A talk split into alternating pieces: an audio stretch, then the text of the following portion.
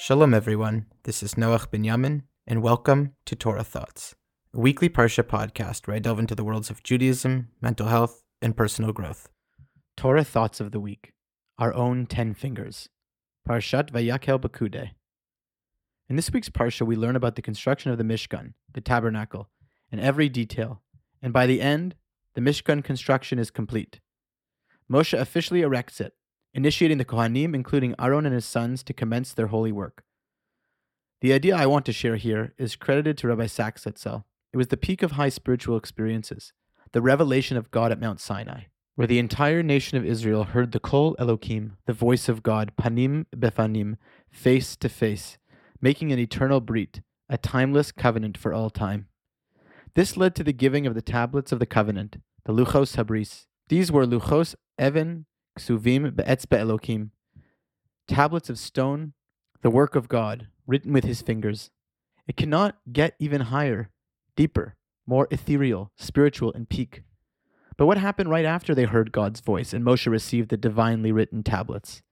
A golden calf was made, and divine tablets were smashed into pieces by Moshe.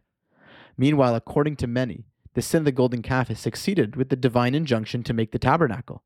First, Moshe comes down with tablets of stone, ones that he vayivsol carved out, and then the tabernacle is built with the contribution of human hands and not divine fingers. Each Israelite contributed machatzis hashekel truma lahashem, a half shekel as an offering to God, and the materials were made by holy humans like Betzalel and Aholiav, who had ruach elokim b'chochma uvesvuna uvedaas uvechol malacha, with a divine spirit of wisdom, understanding, and knowledge in every kind of craft. Israel did what God said, Va'asuli mikdash v'shachanti besocham, to make me a mikdash, and I will dwell among you. And so we see a contrast. Revelation was heavenly. Vayered Hashem be'anan. Hashem came in a cloud that was alahar at the mountain top for Moshe. Meanwhile, the tabernacle in all of its completeness was earthly, at the end of Pekudei, we learn Ki Anan Hashem al Hamishkan. The cloud of God was on the Mishkan, in the camp. Le'enei Chol Beis Israel, for the eyes of all the house of Israel. And so, what is the difference between God's presence in heaven, on the mountain, and the other on earth? Why was the Sinai revelation, unlike the Mishkan construction, followed by the fall of the golden calf?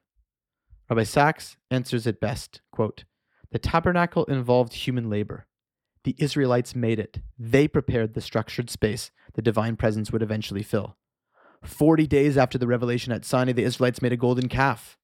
But after constructing the sanctuary, they made no more idols, at least until they entered the land.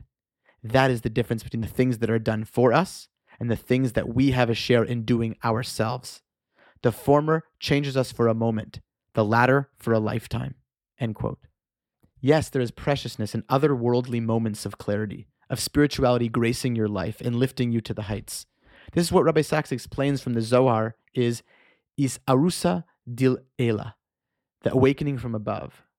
But eureka moments race swiftly into you and then leave you, with what can feel like without a trace, like a breeze of wind passing by. It doesn't last. But what does is the is, is the isarusa dil sata, the awakening from below. This is where we work so hard each day to bring our peak experience to earth in a lasting way, with tiny little steps, a moment at a time, until an edifice as grand and beautiful as a Mishkan is built, place that Devekus Hashchina, the Shechina, God's presence clings to us, as Rabbeinu Bechaya says. And we know from Rabbi Sacks that the Shechina is the same root word for Shachain, neighbor. God becomes so close to us, like our neighbor. With love and revealed goodness, may Hashem bless us to feel so unbelievably grateful for moments of insight and spirituality that come from above. But then may we take those moments and ask ourselves, how can I work so diligently hard to integrate this insight so that it becomes one with me and changes me, moves me, makes me better, kinder, sweeter, and closer to God and others? For the work we put in below with our own ten fingers makes us truly into who we are and what we can be. Shabbat Shalom. Love Noach Binyamin. Music and theme song written and performed by Yaakov Wasilewicz. Produced by Eitan Katz. To hear the full song, please click on the link in the description. And to support Torah Thoughts, please consider donating to the tip jar. on a monthly or one time basis, however small. And of course, the link is also in the description. Please give us a five star review wherever you get your podcasts.